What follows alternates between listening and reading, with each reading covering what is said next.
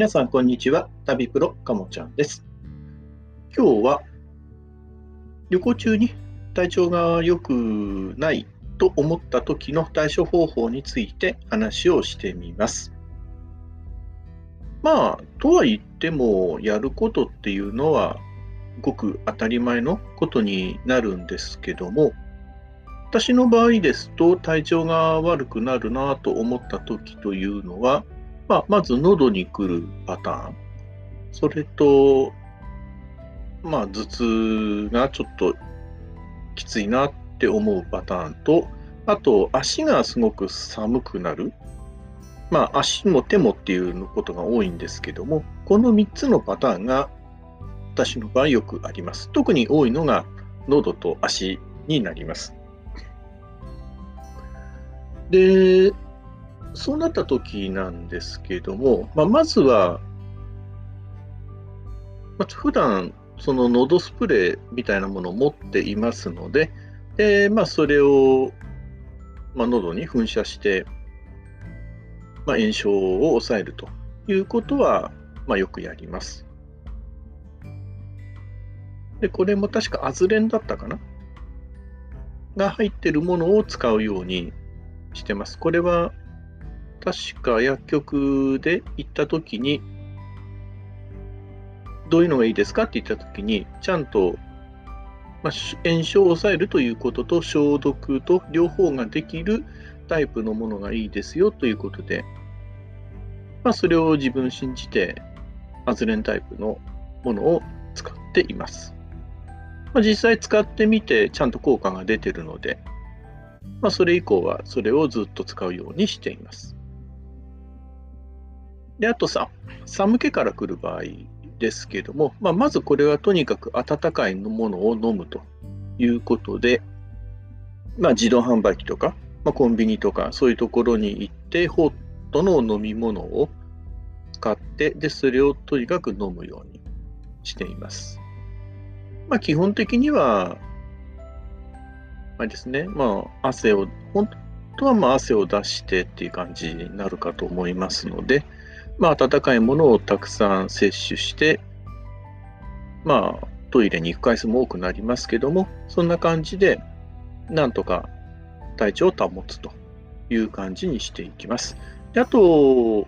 まあ、北海道とかあるようでしたら、例えば腰のところとか、そういうところに当てて、まあ、なるべく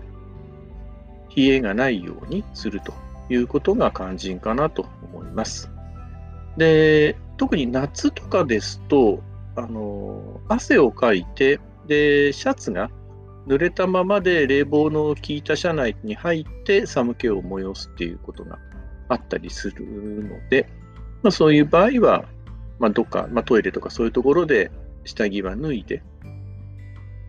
まあ、なるべく、まあ、当然体も拭いて、で、濡れた体、ちゃんとそこのところをまあ乾かして、で、続けるというような感じにしていくことも必要かなと思います。で、まあ、まだ旅行始まってすぐとか、そういう時ですと、まあ、当然途中の予定とかもあるんですけども、まあ、できる限り直行で行くようにして、で、ホテルに入って、まあ、休むということです。なるべく1日ぐらいのうちに回復できればいいかなと思いますし、まあ、その場合ですと、あれですね、ドラッグストアとかに行って、まあユンまあ、ユンケルみたいなものをですね、栄養ドリンクを飲んで、あんまり安いのだとやっぱ本当効かないので、ある程度高いもの。私の場合は、まあ、活人とか、そういうものをよく飲むんですけども、まあ、そういったものを飲むようにして、で、まあ、夜の出歩くとか、そういったものもなるべくなしにして、で、やっぱ温かいもの、栄養の、栄養価の高いものを食べて、まあ、よく寝ると。で、水分をちゃんと取ると。本当に当たり前のことですけども、まあ、そういったものをする。で、あとはそれ以降の予定ですけども、まあ、なるべく無理のないような計画に変更するということが必要かなというふうに思います。まあ、それもあるので、なるべく無理のない計画を組んでおくということが必要かと思います。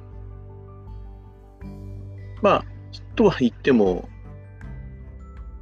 普通列車でずっと移動するっていうんだったら新幹線を使うとかにすればいいんですけども、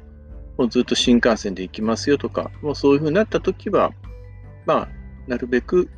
ゆっくり休むような感じにする。まあ、場合によっては、当に症状があんまり良くない場合は、旅行を打ち切るとかいう必要もあるかなと思います。私も35年ほど旅行してますけども、うん、打ち切るようなことになったっていうのは、病気においてのものっていうのはないかなと思います。まあ、痛風の症状が出て、もうニッチもサッチもいかなくなって、もうフラフラになりながら移動したっていうのは何度かありますけども、まあ、それ以外のものっていうのは大体、まあ、その日の夜というか、なんかおかしいなと、体のサインをすぐ感じ取ったらすぐ行動に移すということで、なんとか乗り切っているかなというふうに思います。まあ、今こういう時期ですので、ま、そういう兆候を周りに見られるとすごく嫌な目で見られるかと思いますので、本当に兆候が出る前に早めに対処した方がいいかなと思います。今日は以上です。ありがとうございました。